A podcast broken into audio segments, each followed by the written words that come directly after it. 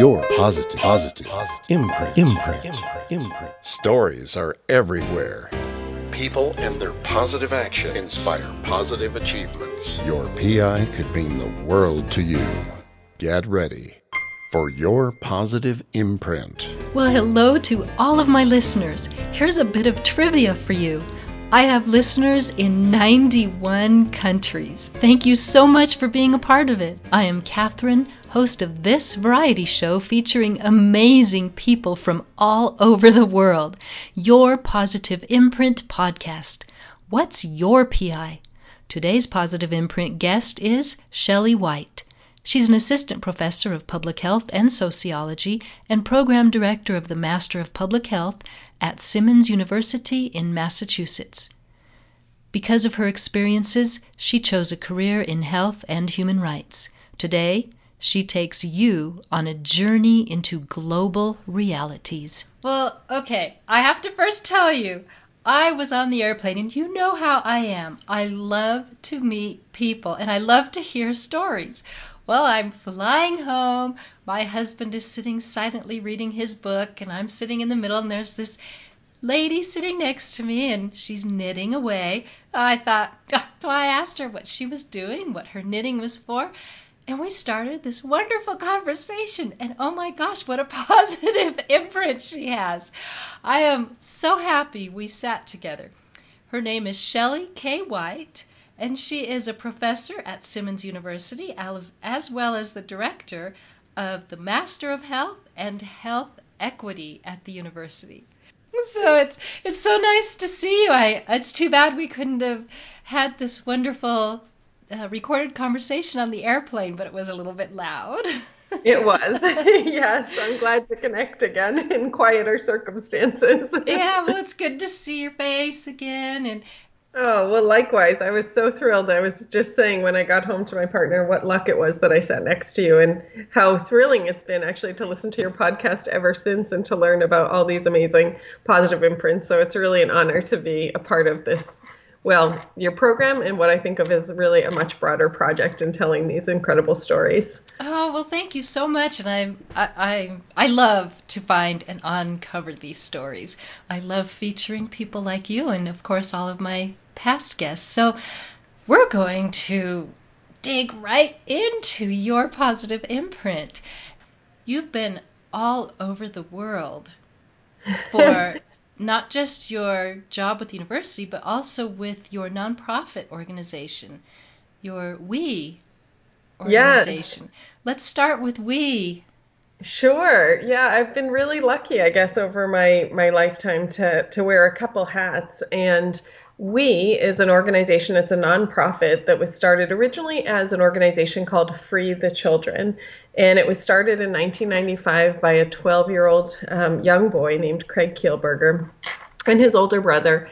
And essentially, you know, Craig had learned about the issue of child labor, and, and at a young age, it really struck him. Uh, you know, how could he be 12 year olds and 12 years old and have the access to education and resources and um, so forth that he did while other kids around the world didn't have that opportunity. This was in the context of learning about a young boy named Iqbal Masih, who had been a former child laborer and had been speaking out about conditions of child labor.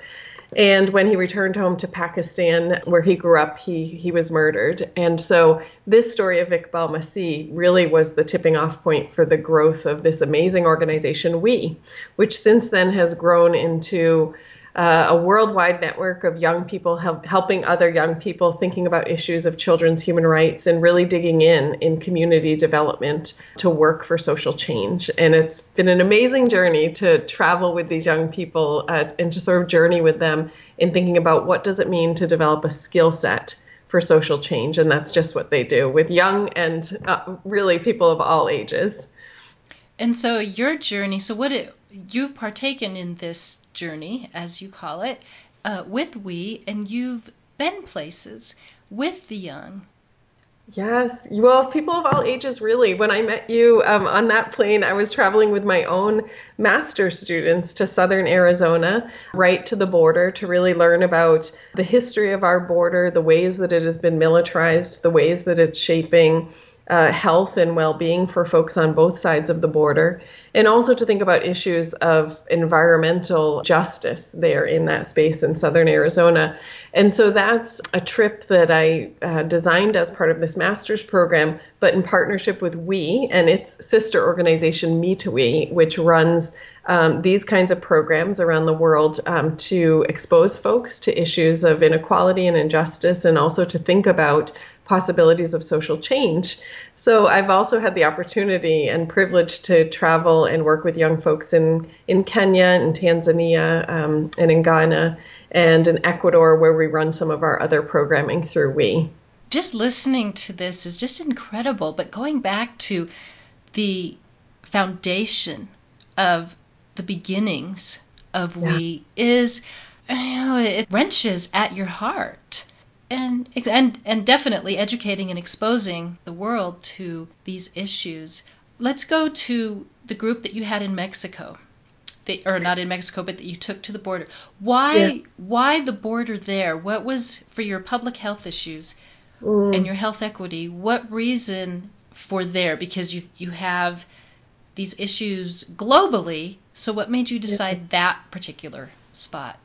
Yeah, well, I guess to be honest, for me, my own journey into working in global health started with the border. I was about 20 years old as a university student and had the opportunity to travel to Tijuana in Mexico and to volunteer for just a short bit in a migrant youth shelter. And it was pretty life changing being there. I had studied Spanish as my minor, so I spoke the language and, and sort of fell in love with some of these phenomenal staff members who were working every day with young people around trying to um, work toward family reunification and so forth anyhow, um, the first day I arrived in Tijuana, I learned the story of two young boys who attempted to swim around the, the wall itself. And in San Diego, in Tijuana, that wall is a sheer corrugated metal wall, or it was back then in the 90s. And these two young brothers were attempting to swim around and they began to drown. And a man on the Mexican side saw this happening. He swam out to try to rescue them. He brought in the younger brother. I believe he was about eight years old. And when he swam out to save his older brother, both he and that young boy drowned.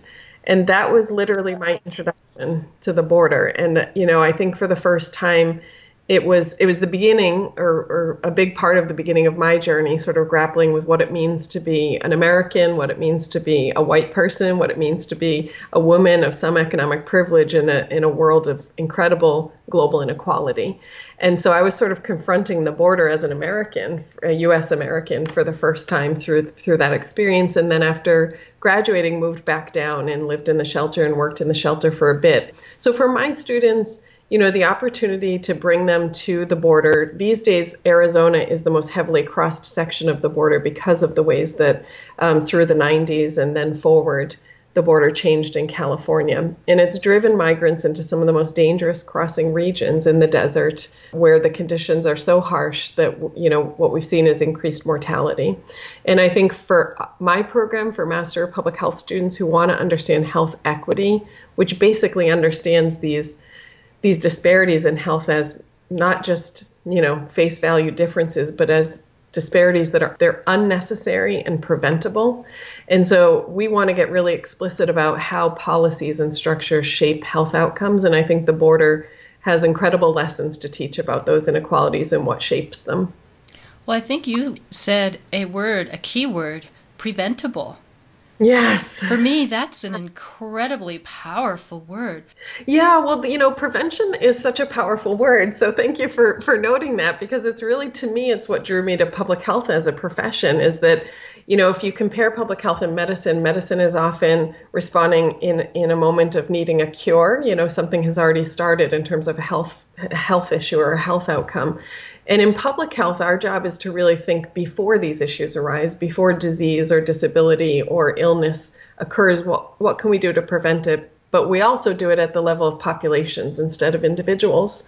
And so when it comes to the border, you know, we're there to learn and think about what could be done to prevent the deaths, the injuries, even the social and economic circumstances that really drive migration. And so the ways that we think about it is we take sort of a deeply historical perspective and think back you know, all the way back to the Gadsden Purchase and the history of how our border shifted um, and what that meant for folks of Mexican descent who, you know, previously would have called Arizona or spaces in Texas home as Mexican citizens. But we also think about the ways that the border divided Native American communities, sometimes right in half, like the Tohono O'odham Nation and the Pima and, and other uh, Native American folks. And so we go into that deep history, but then we're really thinking in this course about recent history since the 1990s, since a, a, a, whole series of policies passed that deeply militarized our border. But that happened at the very moment uh, that we also passed NAFTA, a trade policy that really, unfortunately, plunged Mexicans, uh, Mexico's economy in, into some some pretty tough turmoil. And so, at a very moment when you saw folks losing their livelihood, especially Mexican farmers, after we passed NAFTA, we also clamped down the border. And that just seems like a juxtaposition that is indeed a recipe for, for tough times for folks.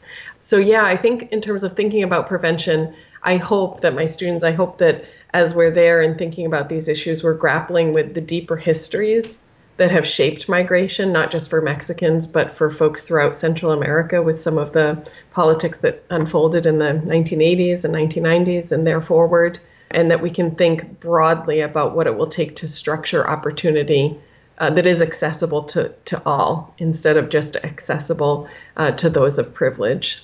Hmm. So you had this group down with you. Do they ever tell you, your students, about what they thought of their experience? Well, we I'll tell you in six days, Catherine. I'm so impressed with these students because we we really run them ragged in the sense that you know what I what I guess what I feel is that we have such a limited moment to really expose ourselves and to try to get the different sides of this story and to understand that complex history. Right? Anytime you travel somewhere new, I think it's beholden on us as visitors to do our homework and do our work. So our students read quite a bit before they arrive so they get a sense of that history and the context and the policies and the human stories. And then we do a variety of things. We meet with some of the humanitarian groups that are that are helping folks in the desert, um, that are responding to the human needs and the human issues, whether it's medical or you know sort of food and water, because it's what happens when folks do cross in these dangerous desert re- regions is that they quickly can become dehydrated with high heat, but it also is incredibly cold in the desert in the evening. There are, you know, animals and scavengers, but it's also just incredibly rugged terrain. So the amount of injuries and then and then deaths um, is often a result of those environmental conditions. So we meet with folks who are doing that work, but we also go in and uh, we went into the courts in Tucson to witness Operation Streamline, and this is a system of courts that um, processes deportation in mass. Um, so we were there for just over two hours and watched, um, I think it was about 76 people um, being deported. And so they line up in groups of seven, uh, shackled at hands and at feet, and are processed within minutes. And it's important to me that myself and my students that we're there to stand witness, that the, we're there to understand what is, you know, sort of build as a system of justice when these folks spend, you know, maybe 15, 20 minutes with their lawyer the morning of. Um, and the lawyers are bilingual, and that's a good thing. But at the same time, you know, I don't, I don't think it's a system that really allows for people to get the individualized attention and justice that they that they're seeking as some of them as asylum seekers um, and then at the end of the week we actually do interview border patrol and so we met with a border patrol agent the as one of our final activities of this experience and the students have the opportunity to get in this case his perspective of of what he's doing for his work and how he understands it inside these broader systems. So my hope is that through this fairly rigorous itinerary that my students are exposed to a lot of different viewpoints and can have the opportunity to really think critically and holistically about the complexity of what's happening at our border. And so you you raised uh, something that I know that people certainly grapple with, and that is the fact that they're coming over the border and they're becoming injured. And you're talking about the desert is is hot, it's cold. There's you know areas that they can fall into, injuries, etc., etc. I mean, you the whole gamut of danger is yes. is is set up na- naturally. So some people would say, well, then people wouldn't get hurt if they don't try to cross the border. So, what would be your answer to that, you know, people who are trying to cross the border, how do you, how are you going to, uh, with the with health equity, with the or not just health equity, but with just the fact that you're talking about the justice. How do you tell an asylum seeker from somebody who's just wanting to come here for economic purposes? Well, I think folks, you know, if they're coming for asylum, often will come and, um, you know, go to, to Border Patrol so that they can declare their case um, that they're here to seek asylum. Um, whereas others who might be coming because of economic drivers might might not present themselves um, in that way. So, you know, I guess I'm not I'm not an expert in terms of um, being a part of that front line like some of the incredible heroes that we met that are meeting folks. And offering assistance and at base just trying to ensure that people can stay alive in their journey. That's really their their objective. And i think that there there are so many incredible folks in the desert who are trying to navigate this with folk with you know with migrants and and really think about um, what it means to to act in a humanitarian lens when folks when when migrants are coming because they're seeking opportunity or they're escaping danger in their home country. But I think that the story that doesn't often get told is the story of what is driving folks to migrate, right? People don't, you know, throughout history want to leave their communities, their homes, their livelihood, their families, unless they're doing it out of desperation. And so we heard time and again these stories of folks who would say, gee, you know, if if I could feed my child, I wouldn't be coming, but I'm coming literally out of, you know, for survival's sake. And then again, if we think about the history of Latin American politics and the way that, frankly, the U.S. has intervened um, in a lot of uh, Central American histories and, and South American histories and in Mexico's history as well, especially in systems of trade that unfortunately have disadvantaged, particularly, as I mentioned, Mexican farmers, where you know we literally saw millions go unemployed just after we, or just over, well, it was about 1.3 million that went unemployed just after NAFTA because we flooded Mexico's economy with our corn exports. And of course, corn was a huge, uh, a hugely important product of Mexico that, um, you know, I think, I guess what I'm saying is that I think we have to have a broader conversation about what's fair in economy and how do we relate um, in trade and in these other aspects of how how we are in interrelations with other nations that has to be a part of our dialogue about how we also understand immigration this is a very it's a very touchy subject. It is the border.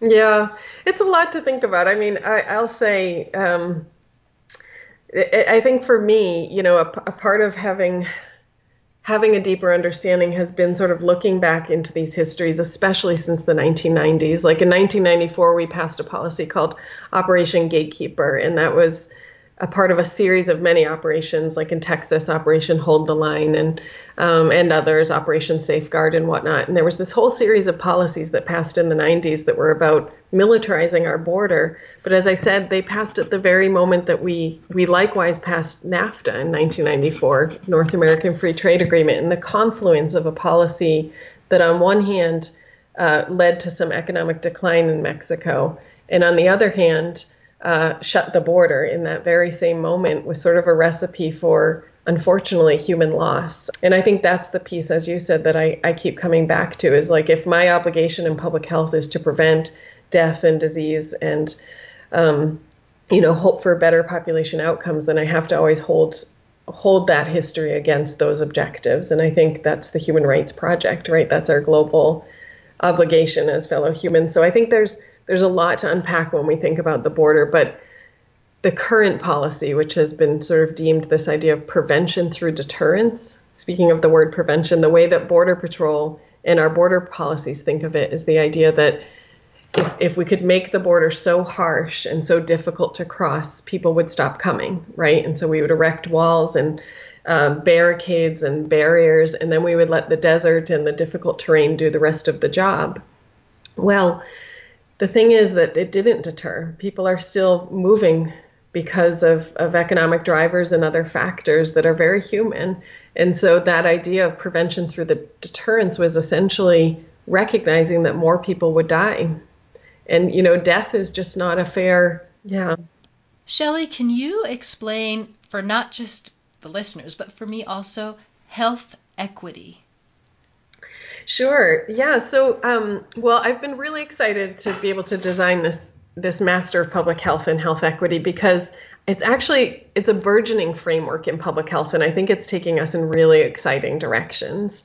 The idea of health equity is it acknowledges that different health outcomes for populations are are quite patterned, right? And in a health equity frame, we understand that those differences are unfair, that they're unjust, and they're unnecessary and they're preventable. And so our job in health equity is to think about how can we acknowledge the structures that advantage some in health but disadvantage others? And then if we can see those structures, what can we do to shift them and change them so that we can honor really optimal health outcomes for all?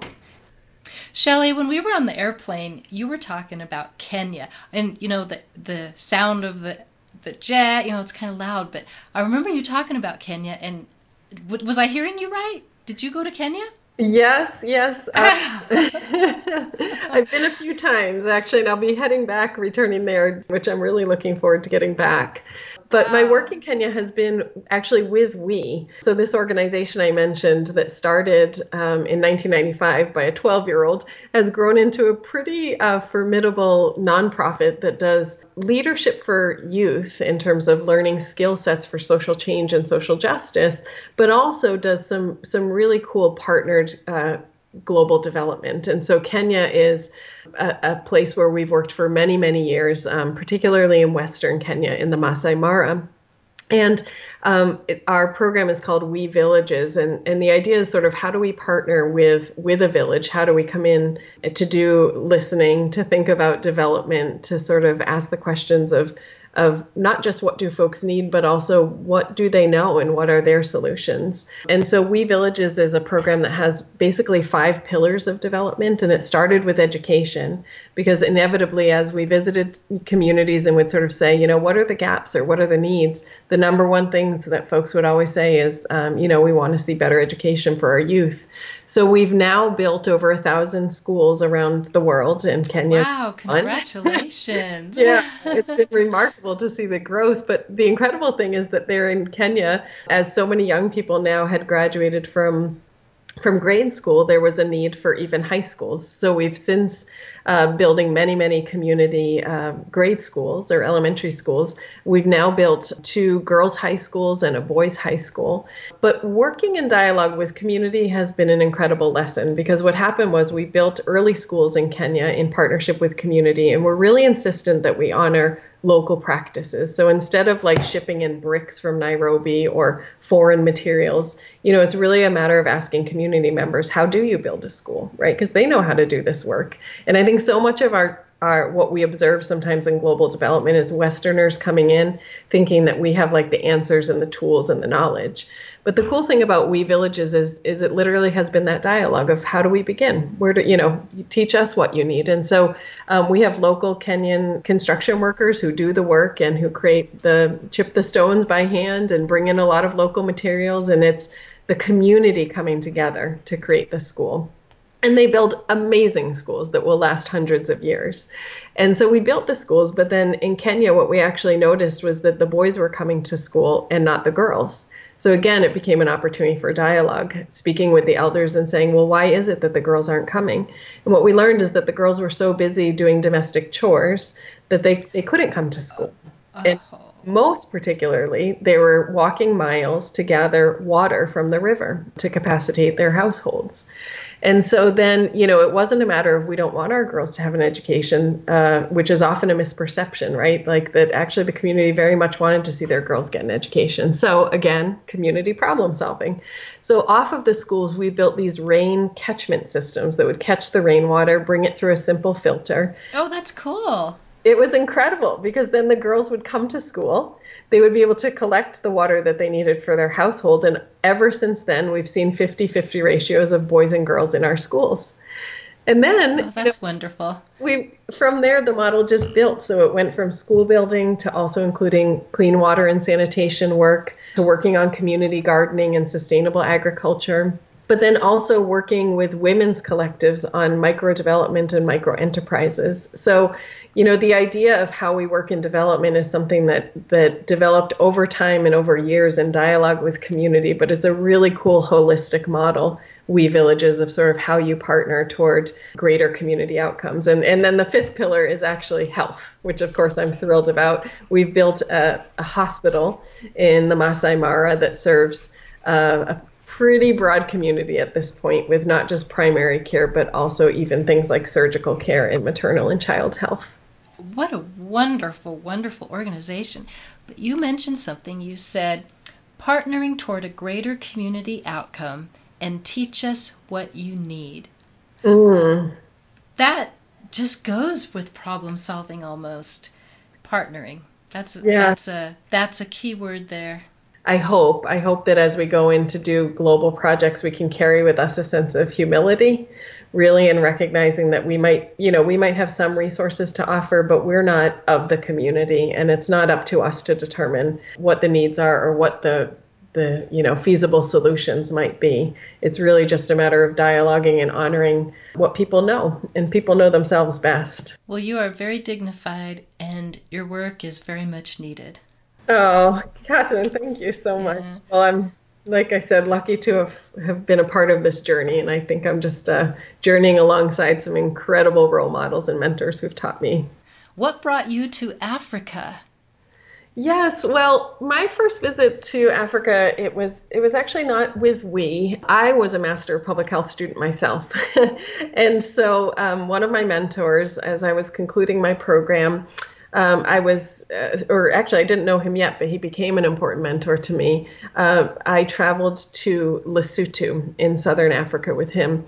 And so I was finishing up my Master of Public Health degree, and I was looking to do an international practicum. I studied global health, and again, that was really influenced from my early exposure on the border.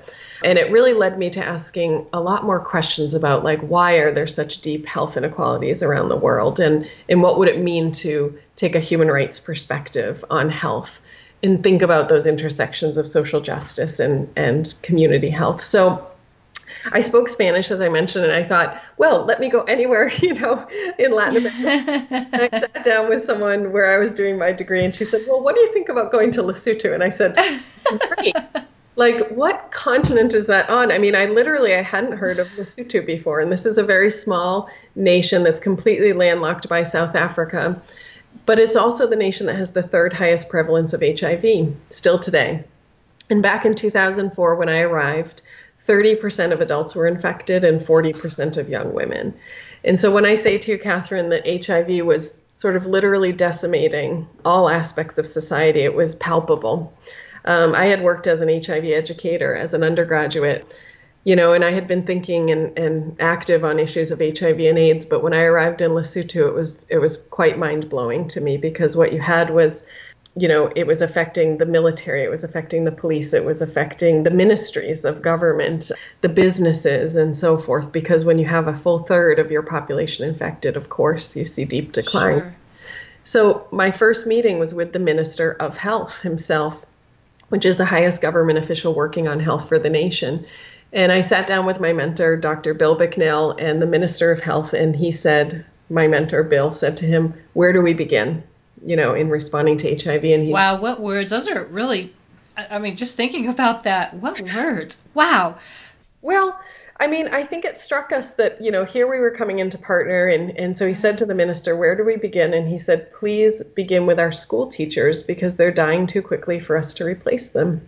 Oh, my goodness. And in fact, the schoolhouses were going empty because, um, you know, young women, again, 40% of young women of childbearing age were infected with HIV, and that was primarily the teacher population. And they were literally dying too quickly for there to be a next generation of educators. And so, um, you know, for me, working in Lesotho too was sort of a journey of beginning to understand the way something as big as the HIV epidemic, you know, can be structured by history. You know, in Lesotho, uh, Lesotho is a really interesting nation. It had a population of about 2 million, so fairly small, and it was actually shrinking as the result of HIV. And this is unheard of.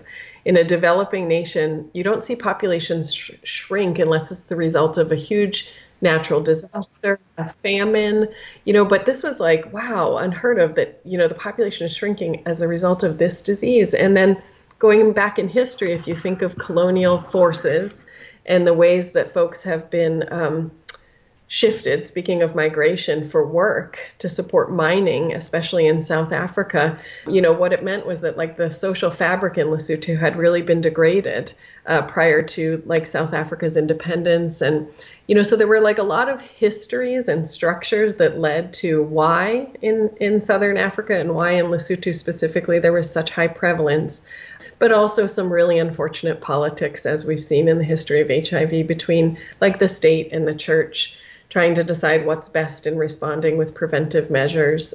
So it was really a, a, a, very intense experience in my professional development. Here I was, not even quite with my newly, you know, earned Master of Public Health and working with the Minister on Health on some of the earliest responses there. But I can tell you that in those first five months that I stayed in Lesotho, I didn't wake up any Saturday or any Sunday except to funeral bells. And so I think as a young a younger professional earlier in my career, that's the kind of impact that you don't you don't sort of leave behind. And I've always thought of these as sort of my ghosts um, that I'm going to carry because I have to somehow honor the histories that you know that I become witness to. I love what you just said. I love that. Right there, what you just said is such an incredible positive imprint, and it's just a a wonderful tribute to the journey that you were going through and that you did you your path crossed their paths and it was an incredibly emotional time obviously you're passionate about it you're yeah. very passionate about your work otherwise you wouldn't have stayed with it mm. it is just a journey that is one that you don't hear about very often yeah. it's one of those stories that's hidden well and then you had your experience out there. Did you get any type of any changes enacted there for the people or bring any health services? Was anything done that you were able to see, witness? Yes. Well, yeah, Lesotho, um, we we've seen changes most certainly. We did this really cool program called Problem Solving for Better Health, which was uh, really just about bringing folks together to dialogue and actually to action plan. Um, and I really think of it as a model of community organizing. You know, I guess if I've learned anything about you know, when we're thinking about public health and health equity, um, something we have to be very careful of is that we're not coming in, especially as outsiders, trying to imagine that we have the answers or that we have the tools or the knowledge or some sort of superior perspective on, you know, what will solve the issues. Often it's it's really a matter of problem solving together in community to think about how do we actually just remove the barriers how do we honor um, people's incredible ingenuity to to come together in community and to think about health proactively so in my time in Lesotho, this working and pr- this problem solving for better health taught me a lot about action planning. It's actually um, been quite informative in terms of bringing some of that action planning curriculum back to my students in the Master of Public Health program in our work with youth through WE um, and whatnot. So it was it was pretty formative for me working in community and in those kind of community dialogues. But essentially, folks came together, created action plans, thought about prevention education, thought about access to the kinds of resources folks needed to prevent HIV infections.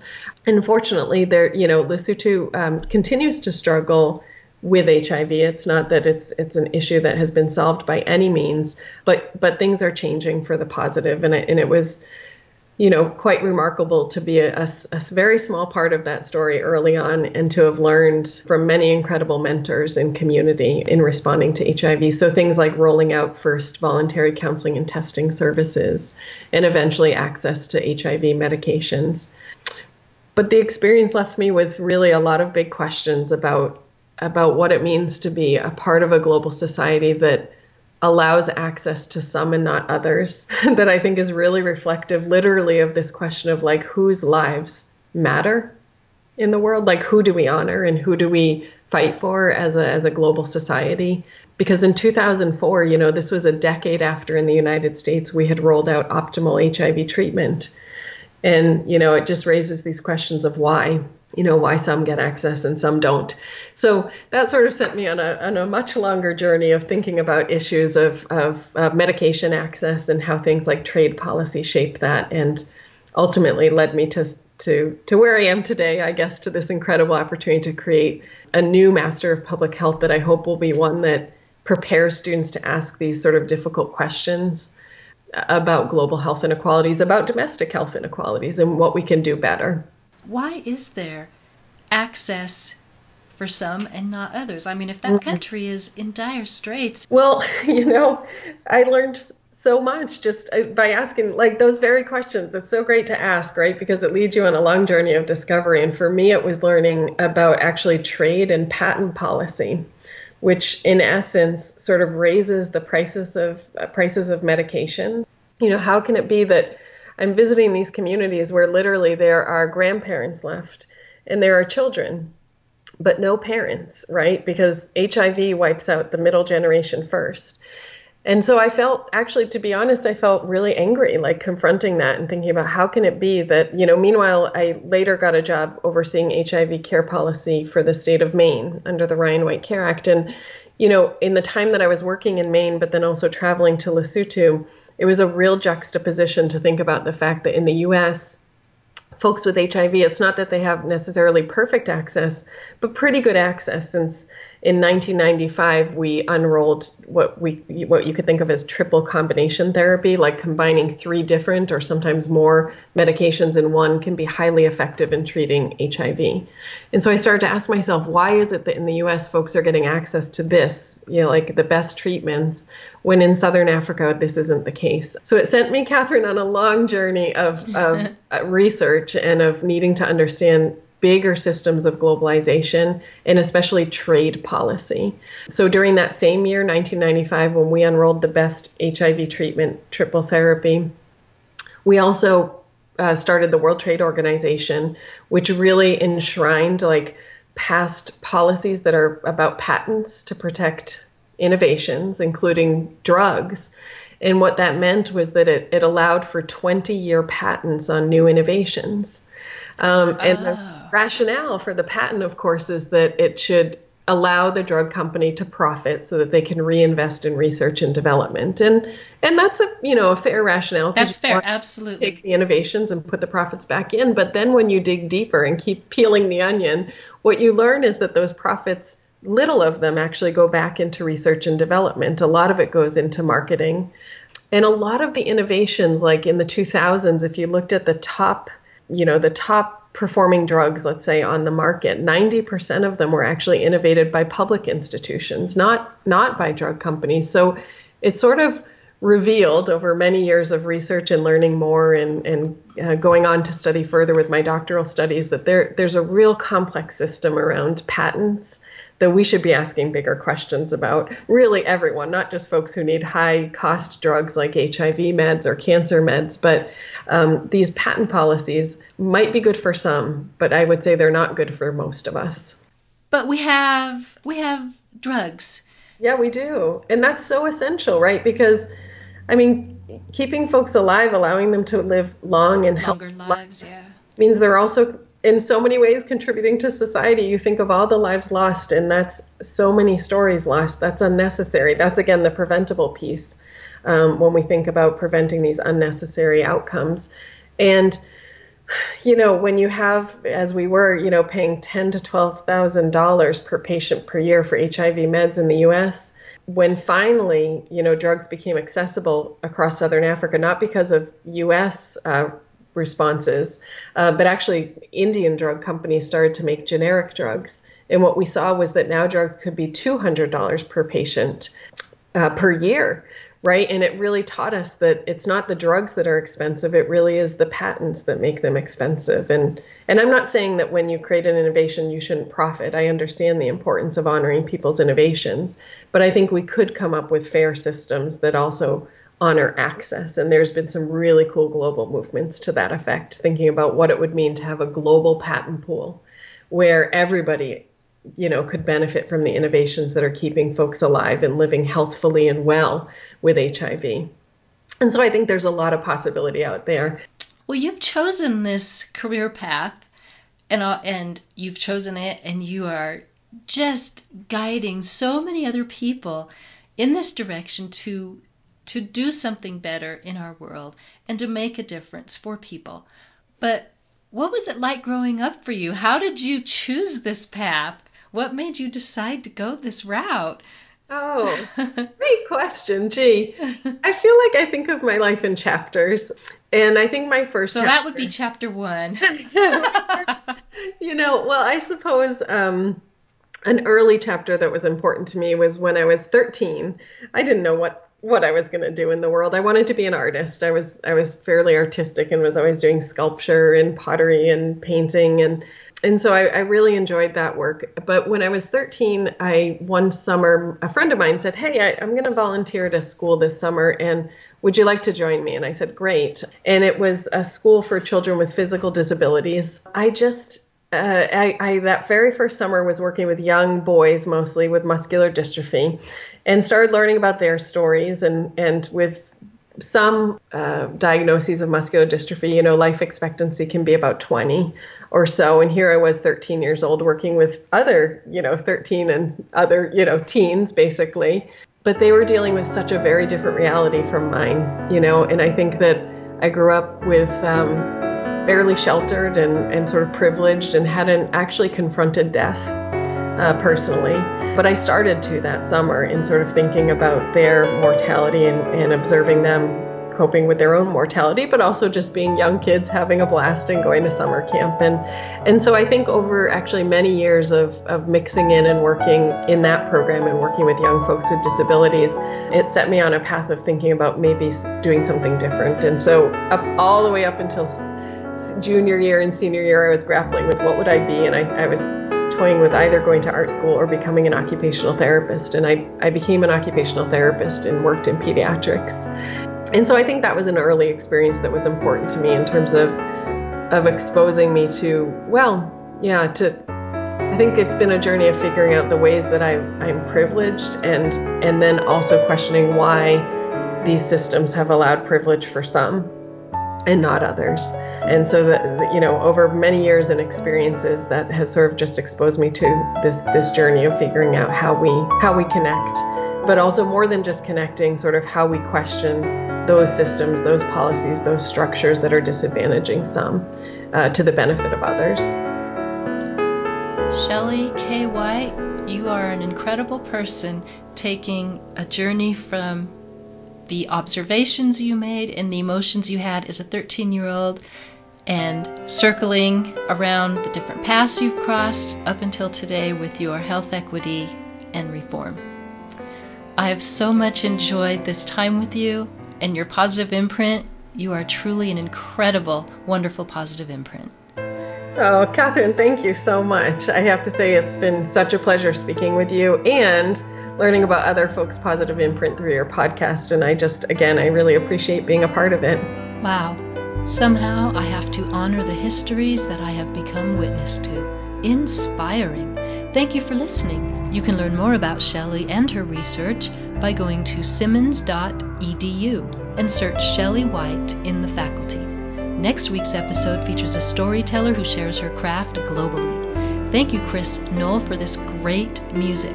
Learn more about Chris and his career at chrisknoll.com. Your Positive Imprint is free to listen to from my website, yourpositiveimprint.com, my Facebook page at Your Positive Imprint, or iHeartRadio, Apple Podcasts, Spotify, Stitcher, TuneIn, Google Play. No matter where you listen from, Your Positive Imprint is free. But please support my podcast by following me on Facebook or Instagram at Your Positive Imprint or by writing positive reviews, hitting those five stars, and not all apps provide these buttons, but you can also subscribe to the podcast by downloading my episodes or tapping on subscribe or the follow button. Your positive imprint. What's your PI?